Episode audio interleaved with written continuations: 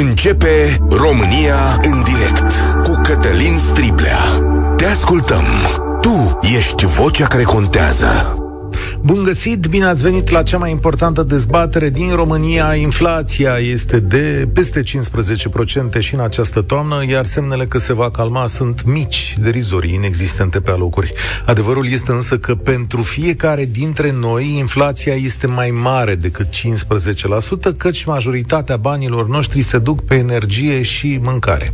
Nu resimțim întru totul inflația la mașini, de exemplu, la vacanțe, la servicii, pentru că renunțăm ușor la ele. Sigur că și astea s-au scumpit, dar nu ne obligă nimeni să le luăm. Sunt opționale, dar celelalte sunt complicate și ne lovesc din plin. Ori aici avem câteva rezultate care te pun pe gânduri. Cartofii s-au scumpit cu 50%, uleiul cu 50%, pâinea cu 25%, zahărul cu 30%, apa s-a scumpit cu 21%. Dar ce s-a întâmplat? A fost anul agricol atât de prost? S-au dus prețurile pe piețele internaționale atât de mult? Asta e posibil să se fi întâmplat. Sigur, sunt de acord că toate aceste produse au nevoie de energie, care este scumpă și foarte scumpă, și fertilizatori, care sunt din ce în ce mai scumpi. Da? Săptămâna trecută, doamna Ursula von der Leyen, care conduce Comisia Europeană, a trimis un avertisment marilor companii din energie. Ea a spus că acestea sau, mă rog, o parte din ele au făcut profituri nejustificate. Adică înțelege scumpirile, zice ea, firește, dar nu înțelege de ce în unele situații profiturile au ajuns la cer. Este unul dintre lucrurile care se poate repeta și în alte domenii de ce nu? S-ar putea răspunde. Mai ales că într-o societate urbană ești prizonierul unui tip de consum, adică cel din marile magazine. În egală măsură, însă, prețuri mari sunt și la piață, nu? Adică a scumpit toată lumea, nu, e, nu țin unii ieftini și ceilalți scump. Cu ceva vreme în urmă, guvernul a adoptat și o ordonanță antispeculă. Nu vă bateți foarte tare capul cu ea, pentru că Acolo există o listă de lucruri pe care le poate face guvernul, ori ordonanța respectivă nu se referă la mâncare. Ce să zici?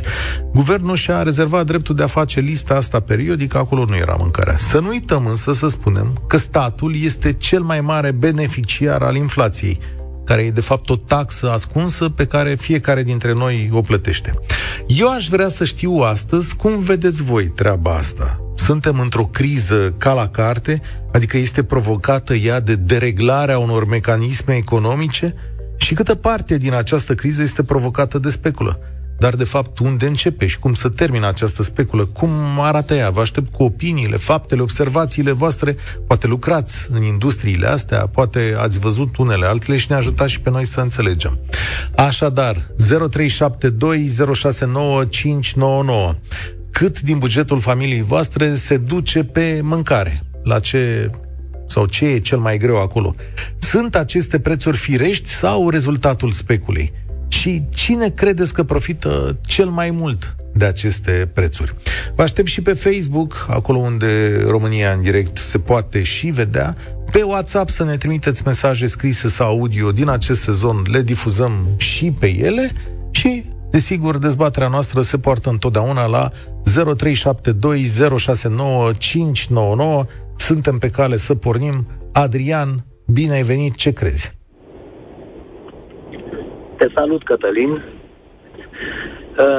acum vorbesc din punctul de vedere al unui antreprenor sau unui care conduce un business. din Brașov, ne-am mai auzit la emisiunile tale, ne-am și cunoscut.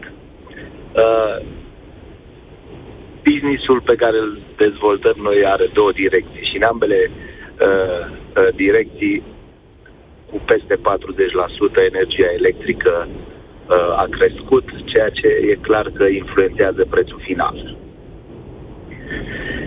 Mai mult de atât, uh, vorbim de legume, da, și de ulei și de zahăr. Uh, eu vă spun că au crescut cu 30-40% produsele uh, din plastic și masa plastică pe care le Stai o secundă, a fost Ca o întrerupere de o secundă. Ce spuneai că n-am înțeles? S-au scumpit produsele din plastic? Ce... Da. Tot ce înseamnă ambalaj ah, okay. de plastic, da, la fel au crescut cu 40-50%. Okay. Mm, stau să mă uit uh, în calculator și nu văd un uh, produs pe care îl achiziționez și îl, uh, uh, îl vând mai departe sau îl bag în producție care să fie sub 10% în ultima perioadă. Nu găsesc nimic sub 10%. Okay. Așa că, vrând nevrând, nu știu să răspund la întrebarea pe care ai pus-o mai devreme, cine profită de aceste scumpiri, dar știu sigur că pierdem noi cu toții. Am înțeles. Tu cu cât ai scumpit? Nu La capătul pus. liniei tale de producție, cât ai pus în plus? 12% anul ăsta. În condițiile în care materia mea primă, da, carnea de porc, a crescut cu 40% aproape și produsul tău când se duce... Bun, acum eu îmi dau seama cu cine vorbești, știu că ai și propriile tale magazine, dar să zicem așa, produsul tău când pleacă la supermarket, că asta zice multă lume, ce adaos mai are? Marja în industria noastră, dacă ai un produs corect, este undeva între 12 și 14%. Pentru a nu scumpi uh, foarte tare produsele, am redus marja și sperăm să închidem anul pe zero. Doar Cum, adică... să nu pierdem 30 de ani de, de muncă. Tu, care ai o afacere medie în România, da, să spunem așa, da. speri să închizi anul pe zero cu o afacere care face mâncare în România? Asta nu mai e da. afacere, e supraviețuire. Corect. Păi despre asta vorbim. Trebuie să supraviețuim anul ăsta. Cred că anul viitor va fi un pic mai greu și să trăim din ce am reușit să adunăm până acum. Ok. Mai mult de atât, resursa umană în tot lanțul ăsta al nostru are un impact undeva în jur de 30-35% din costul unui produs îl am în ultima perioadă cu resursa umană. Dar mai mult de atât nu-i mai găsesc. Și am început să uh, import nepalezi și pakistanezi ce mai găsesc ucrainieni, am avut o perioadă. Așadar, pe lanțul ăsta, ca să mă lămuresc, multă lume consideră în România și o să vedeți imediat în cursul dezbaterii că sunt și oameni care umflă artificial prețurile la diverse, la diverse lucruri. Putem exclude asta de tot? După părerea mea, nu. Nu putem exclude asta pentru că eu nu înțeleg de ce s-a scumpit atât de tare benzina. Am, la fel am 46-48% mai mult cheltuială ca anul trecut aceeași perioadă. Da. Mulțumesc pentru punctul ăsta. nu pot să înțeleg. Da, aici a spus și doamna van der Leyen. Mulțumesc tare mult. Doamna van der Leyen a zis și a zis, uitați-vă la ce profituri faceți. Atenție, profitul împinge societatea înainte. Cu toții vrem profit. Marjele însă până la care se poate duce trebuie discutate, mai ales în țări din astea care au un stat așa mai șubred. Cât e onest și corect să pui?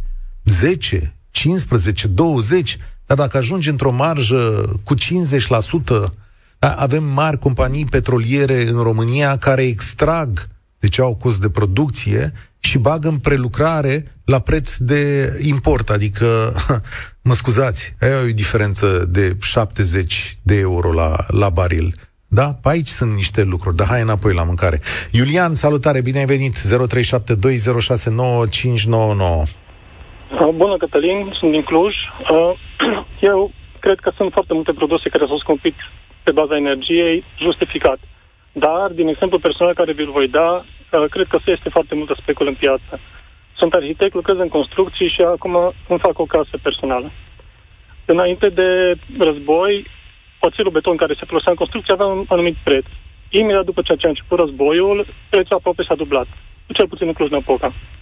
Justificarea lor a fost a furnizorilor, se aduce foarte mult din Ucraina, Ucraina s-a închis, da. nu mai putem aduce la prețurile Și nu e adevărat? Că și eu știu justificarea asta. Așa știam și eu că e adevărat. Dar în luna mai, în Cluj-Napoca, piața s-a prăbușit de achiziție. Persoanele fizice au refuzat să mai construiască pentru că erau galopante creșterile de preț la orice. Și uh, incredibil, într-o, în decurs de lun, o lună, deci chiar când am cumpărat eu uh, oțelul beton pentru casa mea, în iunie, a scăzut prețul la, la jumătate, aproape ca și înainte de război. Și a, am cerut o justificare de la prietenii mei care mai construiesc și ei și au zis că a, datorită faptului că nu, se, nu este cerere, ei și-au, și-au au redus înapoi prețurile și oricum au profit. Deci a fost speculă, la oțelul beton a fost pură speculă și acum ei vând la aceleași prețuri de dinainte de război, cel puțin în cluj am, am mai multe surse și ei supraviețuiesc, trăiesc și au profit. Aha. Deci, piața a reglat piața a reglat și asta înseamnă că, în ciuda speculei, care poate să fie o bulă momentană, oamenii vor putea regla și în alte domenii. Da, dar la mâncare nu știu cât vom putea să refuza să cumpărăm mâncare.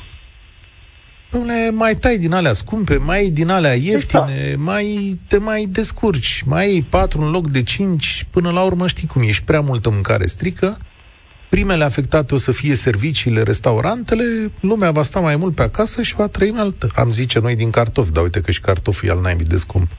Da. E posibil să fie speculă și acolo într-o oarecare măsură. Îți mulțumesc Bănesc pentru... Că... Te rog. Te rog. Bănuiesc că da, o oarecare speculă există și la alimente. Foarte posibil. Mulțumesc mult. Cașcavalul s-a scumpit, ne spune cineva. Apropo, avem un număr de WhatsApp 0728 3 de 1 3 de 2. Dacă dați mesaje scrise sau audio acolo, le vedem, le auzim. Cașcavalul s-a scumpit foarte mult. Eu fac săptămânal cumpărături și, mă rog, nu mai zic magazinul și știu prețurile. În weekend, la toate am observat schimbări de preț din nou cerealele, brânza, iaurtul, salamul, toate aveau în jur de 2 lei în plus. Înapoi la 0372069599. Edi, salutare! Bună, Cătălin! Vis-a-vis de reglajul prețurilor la alimente, cunosc un caz personal care omul supraviețuiește dintr-o suprafață de 6600 de metri pătrați. Face agricultură. Așa prețurile colaterale legumelor astea toate au crescut. Să nu uităm de impozite, taxe și alte datorii către stat. Omul de unde să-și acopere această creștere? Din reglajul prețului legumelor. Cred eu că e corect. Această, acești 10% puși de ei mi se pare o sumă ok. Da, nu uita că ei lucrează și cu gândul la viitor când trebuie să achiziționeze niște, să aibă niște bani cu care să facă exact. achizițiile viitoare, de sămânță, de îngrășământ, exact. ce mai fi acolo, ei, da. Ei merg pe o sumă minimă pe care și-o păstrează anual pentru primăvara următoare. Ei merg la un risc enorm, pentru că nu știu care vor fi prețurile reale în primăvara următoare. Hai să-ți citesc un mesaj venit acum. Am, am, am avut un magazin, spune, mă rog, îl mai am până la 1 octombrie, dar îl închid. În februarie am închiziționat 10 kg de fasole albă mică, preț de vânzare la mine, după 25% adaos, 7 lei 50. În luna mai, același produs, după aceeași cotă de adaos, mi-a ieșit la raft 9 lei 50. În august m-am dus la același producător, același producție, iar prețul la furnizor era deja 9 lei 80. Curiozitatea mea a fost în mai, fiindcă m-am uitat pe pungi, iar lotul și termenul de expirare erau identice cu cele din, din februarie. Nu știu ce lot au cele din august, fiindcă nu am mai comandat. Deci omul a văzut pe același lot diferența de preț. Corect, dar aceste creșteri au fost determinate, aceste actualizări, să zicem, ale prețurilor, au fost actualizate de ac- prețurile din piață. Pentru că în luna aprilie, cum a zis uh, interlocutorul noastră, s-a plătit un preț pe electricitate, pe ambalaje, cum spunea predecesorul, preț care ulterior a fost regăsit în aceste costuri, să zicem, mai târzii. Pentru că sunt convins că probabil uh, omul și-a actualizat prețul achiziției ambalajului plus 30%. Într-adevăr, accept și eu că e cam, din câte am auzit, cam mare diferența de preț, dar relativ acel 10% de care dumneavoastră vorbeați în uh, debutul conversației, uh, în debutul emisiunii, pardon, eu îl consider și l apreciez justificat. E posibil să fie așa, mulțumesc tare mult. Întrebarea mea este adresată tuturor comercianților îmi spune doamna Bârsan pe Facebook, cine permite tuturor comercianților să adauge scumpirea produselor deja achiziționate, câștigă statul și comercianții și noi, cumpărătorii, mai ales pensionarii, suntem deja la un metru sub pământ. Da, dar din păcate nu funcționează așa. Știu că mintea noastră așa este construită. Se cumpără un produs, se pune o adaos, el se vinde. În momentul în care ai o afacere, un om se uită la prețuri și cu gândul la lucruri colaterale, dar și la cele de viitor. Deci el nu poate să socotească doar 2 plus 1 și câștig la acest produs, el trebuie să socotească 2 plus cât e nevoie ca să-l cumpăr în viitor să plătesc energia, ambalajele și ce mai am nevoie. Cea mai mare dezbatere publică din România. În direct la Europa FM cu Cătălin Striblea. Ce ar fi să-l ascultăm totuși pe domnul uh, Mircea Coșea, care e un economist de valoare pe care îl respect și care de unăzi rostea la televizor uh, următoarele cuvinte. Este imposibil de explicat în condițiile în care există o producție satisfăcătoare ca un litru de ulei să crească cu 40%.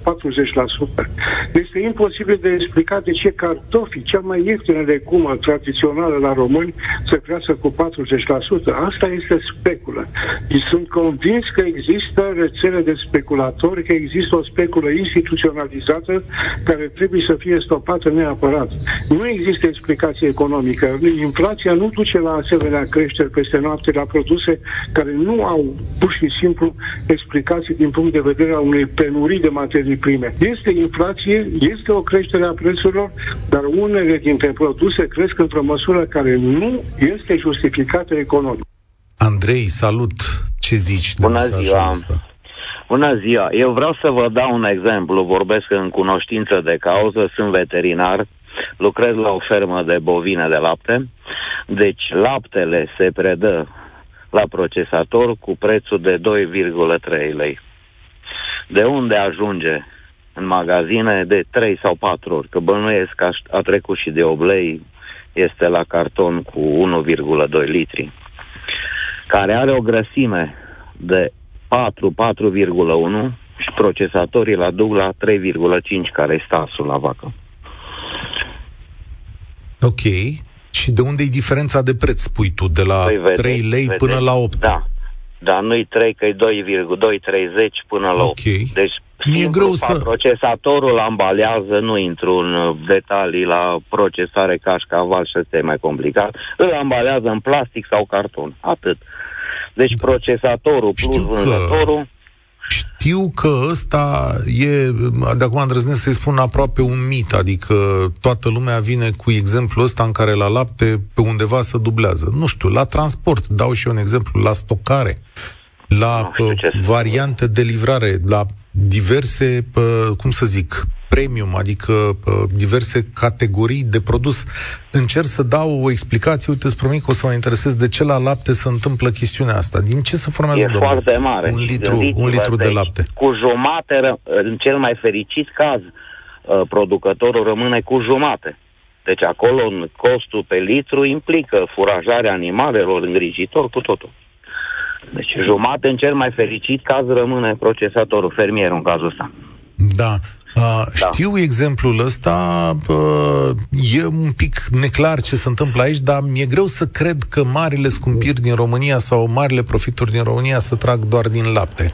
Adică ceva să pierde pe, pe parcurs aici. Dar poate intră cineva păi... pe parcurs și ne explică. Că și eu păi sunt foarte că și la alte produse de carne sau cam același lucruri. Deci tot specula, domnul Coșa avea dreptate. Domnul Coș avea dreptate. Mulțumesc. Am o mică pizzerie în Brașov. De trei luni avem scumpiri, la două-trei săptămâni. Cel mai mult la mozzarella și sos de pizza. Urmează salamurile și șunca. Cutiile de pizza, la fel, plus alte consumabile. Laptele pentru cafea, de la 4 lei, acum costă 8 lei 70. Mozzarella de la 17 lei pe kilogram am ajuns la 40 de lei pe kilogram noi cu cât să vindem pizza, că nu putem scumpi de fiecare dată, spune ascultătorul nostru. Cristian, ai venit la România în direct, 0372 069 599. Te ascult. Bună ziua și bine v-am găsit. Uh, din păcate nu sunt din domeniul alimentar. Dar nu-i musai, că cu toții mâncăm. Dar știi? sunt, cu toții mâncăm. Dar eu vin din domeniul construcțiilor. Și eu zic o gândire. Ca să merg mai departe de arhitectul din Cluj. Uh, în construcții, ceea ce se întâmplă acum în alimentație s-a întâmplat încă de anul trecut. Au început să uh, crească prețurile din martie, când a început să crească cererea pe piață și oferta a rămas constantă. Pe motiv că, virgulă, China nu produce, nu există circuit, nu sunt, mai sunt vase libere și au început să crească prețurile la anumite produse, au trecut de 100%. Uh, anul ăsta, pe uh, motivul războiului din Ucraina, au început să pluseze peste prețurile de anul trecut. Sunt ferm convins că anumite costuri pe energie, cum au fost cele de la asigurări navale, transporturi pe Mare Neagră și așa mai departe, au crescut Sunt de acord că există inflație, sunt de acord că este un dezechilibru între cerere și ofertă, care duc la majorări de prețuri. Dar să mi se spună că se scumpește un produs pe de, în decursul a 3 luni de zile de la 2,50 la 8 lei, cum a ajuns, 8 lei 40 chiar în primăvara asta, oțelul beton care este la construcții, nu cred că are nicio formă de justificare financiară sub nicio formă, decât speculă financiară și nimic mai mult. Ceea ce s-a întâmplat în domeniu și în sectorul de construcții se întâmplă încetul cu încetul și în domeniul alimentar și va merge absolut pe toate domeniile, pentru că marile firme și marile lanțuri de companii care sunt orientate numai și numai pe profit, care nu gândesc ca și primul uh, uh, vorbitor din emisiunea noastră, scad marja mea de profit ca să îmi păstrez clienții, ca să îmi păstrez afacerea pe care o cresc de 30 de ani zile, ei sunt doar orientați pe profit și se uită doar la cifrele contabile. Și nimic mai mult. Da, eu aici aș avea un semn de îndoială. Pentru unii da și pentru alții nu. Cred că multe companii din România s-au uitat la chestiunea asta legată de profit, pentru că există o zonă de suportabilitate a publicului și atunci, dacă nu faci ce trebuie, rămâi cu magazinele goale. Da, uh... dar aici, aici intervine altă chestie. Rămânem noi cu magazinele goale, nu mari producători.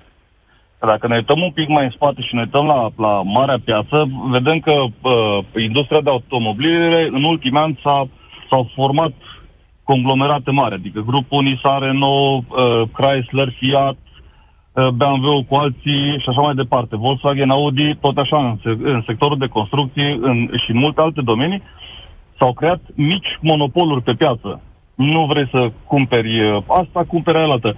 Uh, mai vii și mai spun și o altă chestie. O afacere care are un, are un capital din România, redus, unul mai mic.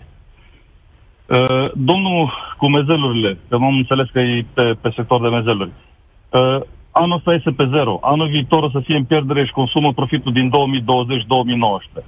Peste 3 sau 4 ani de zile, că nu vor reveni ușor lucrurile la normal sau nu, nu vom reuși noi să, să uh, ajungem la normal cu lucrurile. Noi România întotdeauna și mai greu un pic din, hopurile uh, economice. Cum va reuși să treacă următorii 3 sau 4 ani de zile? Vă trebuie pe noastră. Foarte în greu, schimb, cel mai probabil cu un împrumut de la bancă, da. Care va fi din ce în ce mai scump. Da, da. În schimb, da. o multinațională care are bani la dispoziție reușește să treacă peste aceste momente de criză. Ăsta e adevărul, da. Să, poate chiar să achiziționeze, cum au făcut anul trecut chinezii și multe alte companii naționale cu bani la dispoziție, au făcut achiziții a unor societăți la prețuri mult mai mici. De ce? Pentru că a scăzut în 2020, a scăzut uh, cererea. Și altfel, astfel, uh, evaluarea companiilor respective, de la un, dau un exemplu, un uh, uh, 600 de milioane de euro, ar fi putut să fie achiziționată compania la 450, evaluarea din 2020. Mulțumesc tare mult! O anomalie extraordinară, zice cineva pe WhatsApp, s-a produs la peleții pentru cazanele destinate încălzirii, o alternativă la lemn. Știți, peleți, da? Anul trecut prețul era de 700 de lei pe tonă, acum este de 3000. Cum calculezi aici rata inflației? Este undeva spre 4%? Nu e o anomalie. Aveți un singur mare jucător pe piața lemnului din România, Ghișciu Percă, care e, da? Deci este o singură companie care, practic, a cumpărat, este exemplul la ceea ce ne spunea ascultătorul nostru mai devreme, tipul de corporație. Corporația care a cumpărat tot rumegușul din piață. A cumpărat tot rumegușul din piață, are monopol și îl vinde acum la acest preț de 3000 pentru că nu are niciun fel de concurență, da? E vorba de cea mai mare companie austriacă de tăiere a lemnului din România. Pentru că aici este o dereglementare pe, uh, pe piață, da? Și nu ai mecanisme cu care să contracarezi acest lucru. Poate doar să aduci niște importuri. Și observație foarte bună. Corporațiile trec mai ușor prin astfel de situații. Ori noi aici ce avem de făcut este să ne uităm către publicul din România și către companiile din România care acum gâfâie. Hai să vedem unde am rămas. Suntem la Gheorghe. Salut, ești la România în direct. Bună ziua! Uh, vreau să intervin numai pentru că v-am auzit la început când ați prezentat cu litru de ulei și cu cartoful. Da. Eu cred că cred că se duce discuția într-o direcție greșită. Pentru că nu s-au modificat prețurile la alimente înainte de a se modifica prețurile la energie electrică și gaze și motorină. Dar nimeni n-a zis altcineva. Adică întrebarea era deci, dacă aceste nu, era, scumpiri reflectă... Era, era problema că se vinde uleiul cu 5 lei și înseamnă că e speculă. Nu se vinde chiar cu 5 lei, că scrie lumea aici că se vinde cu 16 lei. Este o anumită speculă, dar specula e la energie electrică și la gaze și la, și la combustibil. Gândiți-vă că a fost acum pe bursă uh, țițeiul e la 88-90 de euro pe tonă.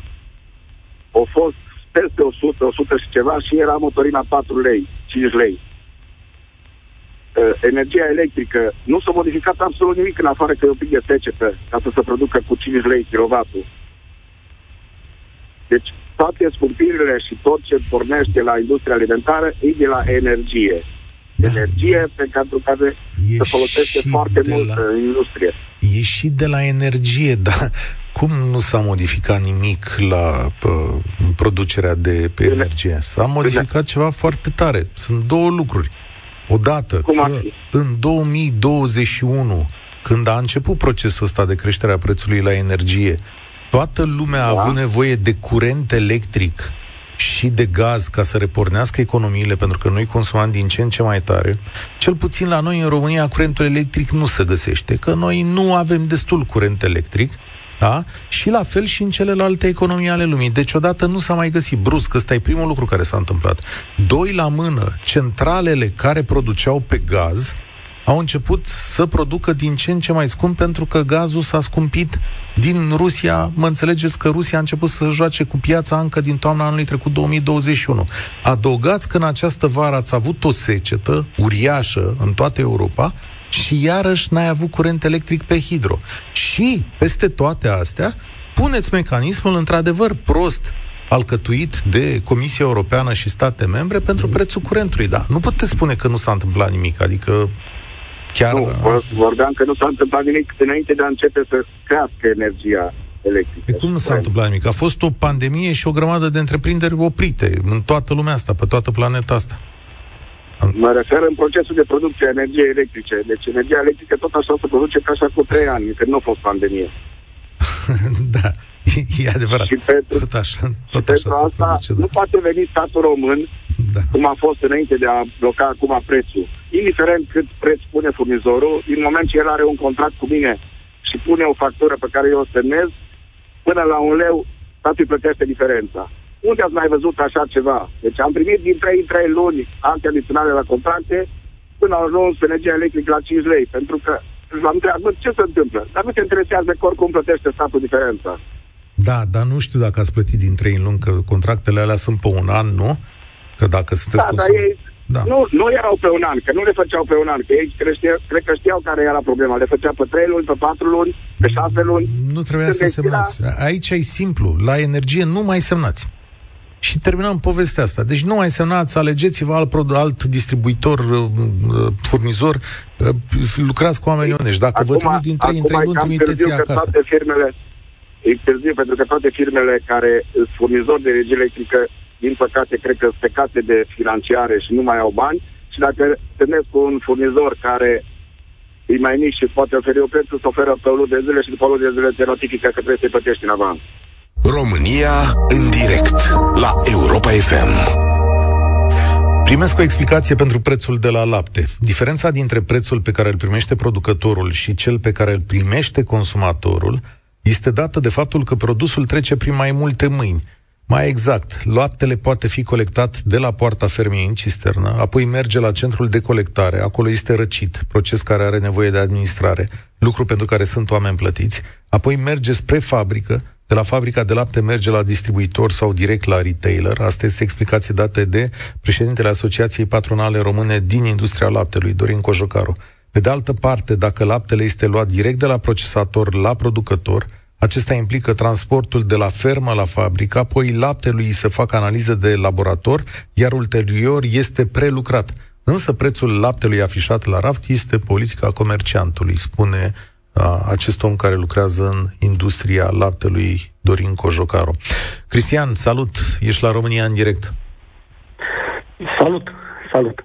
Uh, eu pot să înțeleg partea de scumpiri din industria alimentară pentru că, într-adevăr, este legată direct de uh, consumurile de, de ridic, mărirea prețurilor la energie electrică și la carburant, așa cum ai explicat și mai înainte, costuri de transport, etc. Dar au apărut speculă în așa de multe domenii încât este aproape incredibil ce se întâmplă în momentul de față. Uite, eu zile, chiar în ultimele două zile am fost șocat de, de ce se întâmplă. Am, am fost la cabinetul stomatologic la care mă duceam în mod normal, iar o obturație de canal care anul trecut costa 500 de lei, anul acesta mi s-a cerut pe ea 1300 de lei, Cătălin. Ok, și zici că e speculă? Asta, Păi evident că e speculă. Acolo ce au putut să crească? Curentul electric, energie, stai, okay. stai, stai, preț, Ok, dar preț... a crescut cu uh, prețul la energie pe cabinetul respectiv. O da, crescut... Da, poate a, au crescut... Uh, scuze, eu încerc să imaginez, nu le iau apărarea, nici nu știu care e situația nu, acolo, și, dar și poate... Încerc, dar, dar părerea mea că uh, sunt anumite domenii, de exemplu, cum sunt stomatologii, care sunt scăpate sub stai control efectiv. Adică aici trebuie o plafonare a prețurilor date de către stat. Nu, nu, aici știi că e o discuție pe care o tot purtăm. Eu nu pot să fiu de acord cu o plafonare a prețurilor în foarte multe domenii pentru că asta va duce la un dat la penurie.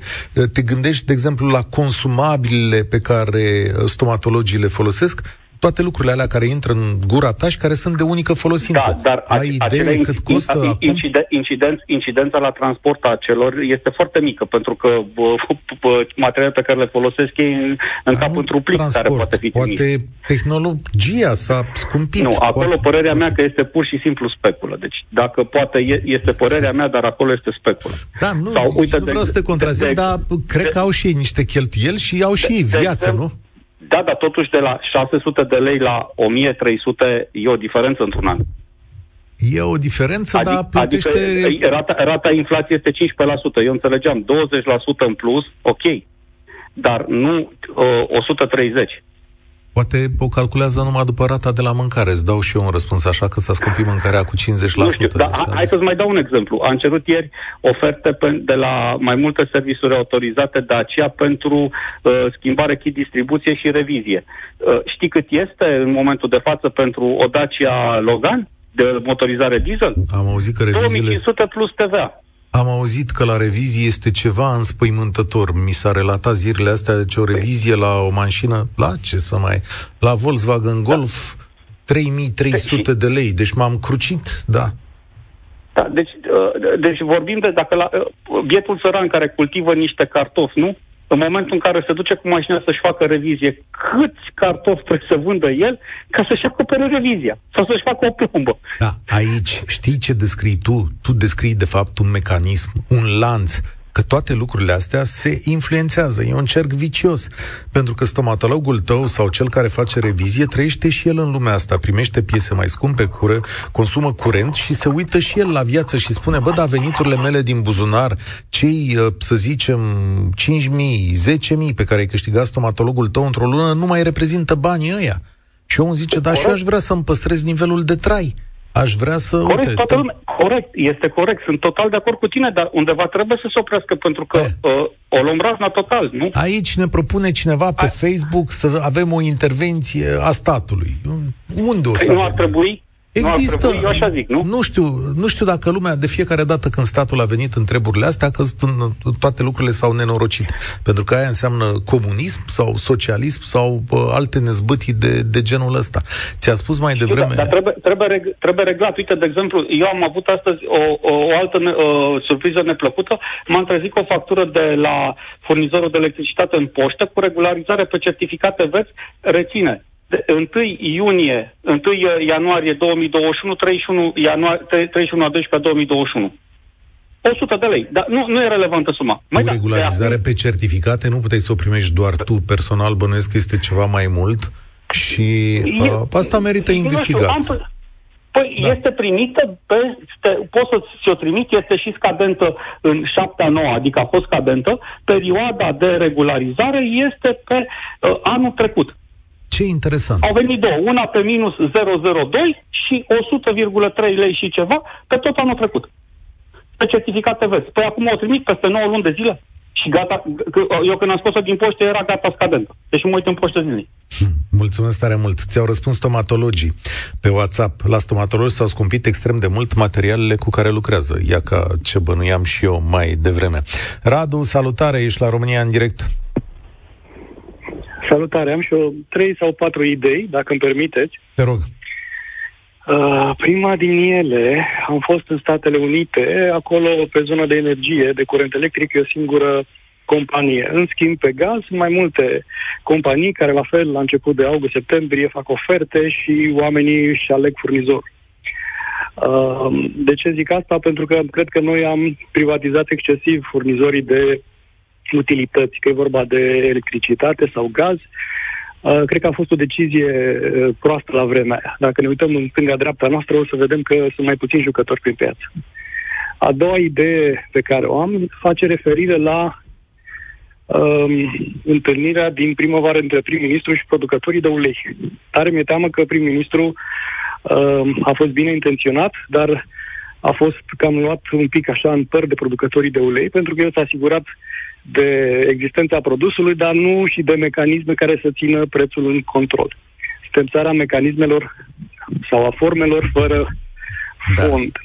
De acord. Uh, și aici domnul Coșa cred că are dreptate. Ar trebui domnul prim-ministru să își mai ia niște consilieri care să facă lucrurile să se miște. Dacă ai ordonanță și uh, ea nu funcționează, păi se întâmplă ceva. Ori n-ai resursa umană, ori e prost făcută. Și ca să continui cu Uh, formele fără fond. Știți, există Consiliul Concurenței, dar există degeaba. Chiar degeaba. Oamenii în ani de zile cheltuiesc o căruță de bani, dar nu fac absolut nimic. Să vă dau un exemplu. Am fost în weekend la Galați. Orașul Galați n-ar trebui să mai cheme Galați, ar trebui să se cheme intersectați, judecând după uh, rețeaua de magazine cu nume franțuzez de intersecție, care se găsește peste tot. Mergi 100 de metri, încă un magazin. Mergi 200 de metri, încă un magazin. Nu prea mai există nimic local. Absolut nimic. Okay. Ce trebuie să facă statul român, cred eu, este că trebuie să reglementeze furnizorii de produse generice. Pentru că sunt foarte multe importuri de produse alimentare și detergenți prin câteva mari rețele de magazine care își fac de cap.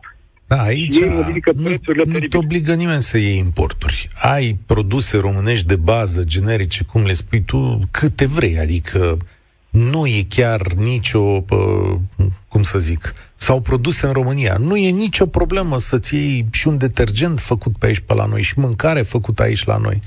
Deci chiar nu... Da, da, vedeți, asta nu e prevăzută pe nicăieri. Ori dacă vă uitați într-o rețea albastră, nu-i spun numele, e cu mult L și D, Așa. o să vedeți produse greșești și poloneze, pentru că Dom'le, eu pur și simplu asta, ei da. produc altundeva. Zona eu asta nu e reglementată de produse generice. Eu Ori acolo piața este inundată. Eu Se mută asta consumatorii că... din celelalte magazine spre ei, pentru simplu motiv că sunt prețurile mai mici.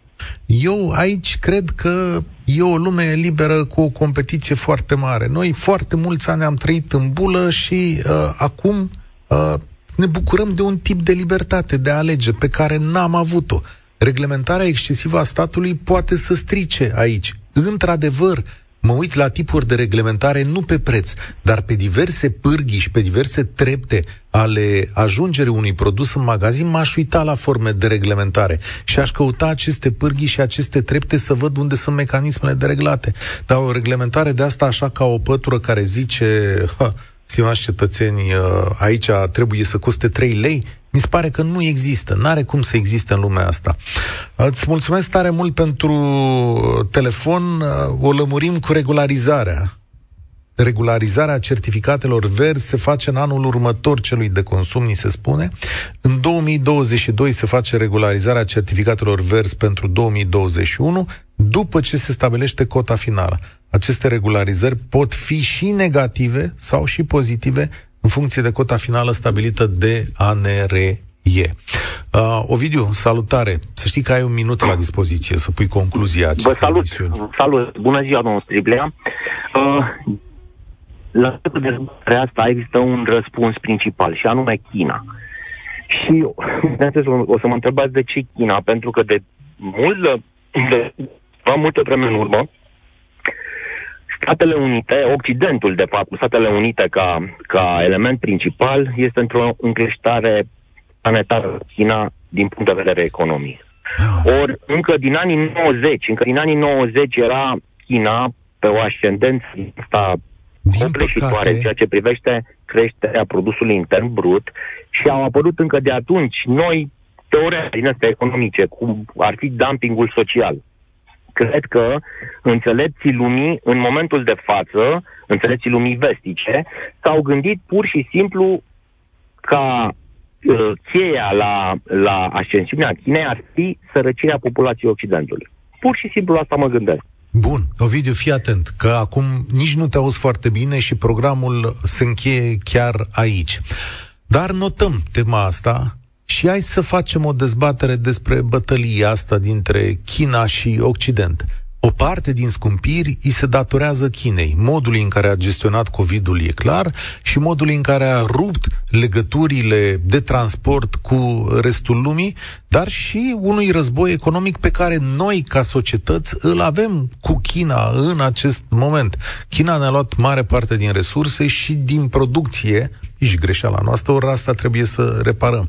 Dar pentru chestiunile legate de alimente, nu doar China este vinovată, ci și o lipsă de reglementare și de atenție pe anumite zone, acolo unde statul român ori nu se pricepe, ori nu vrea. Deocamdată asta e România în direct. Ne întoarcem și mâine. Eu sunt Cătălin Striblea. Spor la treabă. Participă și tu, România în direct, de luni până vineri, de la ora 13 și 15.